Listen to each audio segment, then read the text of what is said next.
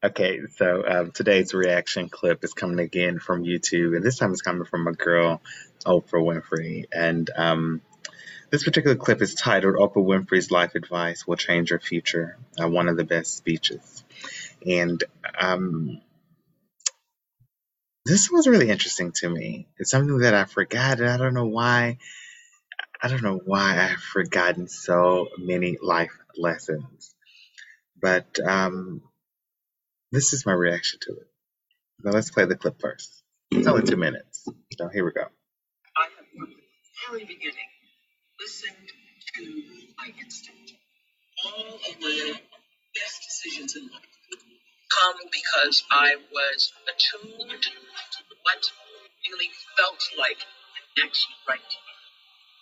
Because my definition of luck is preparation, meeting opportunity. Because I am really guided by a force within myself. I know that my being on the planet is just a There is no real doing in the world without being first. For me, being, your presence, your connection to yourself, and that which is greater than yourself is far more important than what you do. But also is the thing that fuels what to. Understand what your contribution to change the world can be. You can only do that if you know yourself. You can only do that unless you take, unless you, you cannot do it unless you take the time to actually know who you are and why you are here. Now, I happen to know for sure that every human being comes, comes to me and that the calling goes beyond um, the definition of what your job is. There's innate, there's an innate, supreme moment of destiny, and you cannot um, fulfill it unless you have a level of self-awareness to be connected to what is the inner voice or the instinct. I call it your emotional GPS system uh, that allows you to make the best decisions. Every decision that has profited me has come from me listening to that voice first. And every dis- every time I've gotten into a situation where I was in trouble, it's because I didn't listen to it. I overrode that voice, that instinct with my own with my own head and my own thinking. I tried to rationalize it. I tried to tell myself, but you know, okay, you're gonna make a lot of money. Oh no. And so I am. I sit here uh, you know, profitable, successful by all the definitions of the world. But what really, really, really resonates deeply with me is that I live a fantastic life. My inner life is really intact. My, I live from the inside out. So everything that I have, I have because I let it be fueled by who I am what I realize my contributions to the planet. So um,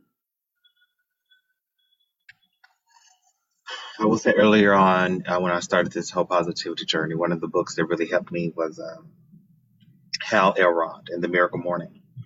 And one of his teachings that really struck with me, or struck me and stuck with me to this day, is getting up early in the morning. And um, because if you can conquer your morning, you can conquer your day. So you do that by meditating, or praying. Um, and it's something that I, I struggle to do now, but it has become a routine. And doing it, I don't always feel connected to my inner being or my intuition.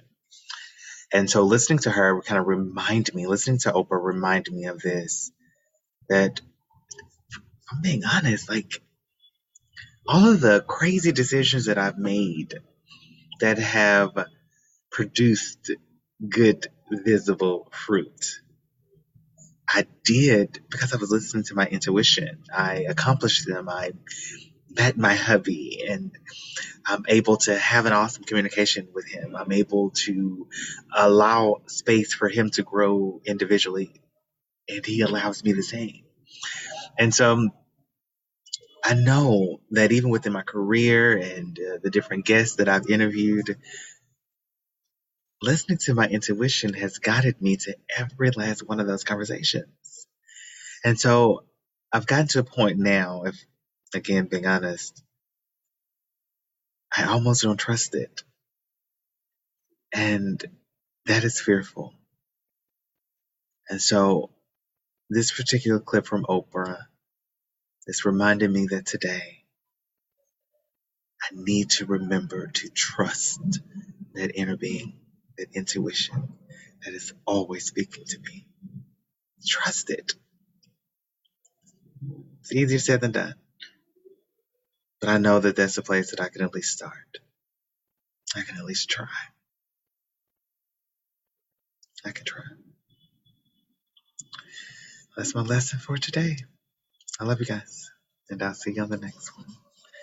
In fact, until the next one, if I can get the uh, mouse to work here, I don't know what's going on. But um, again, until the next one, namaste.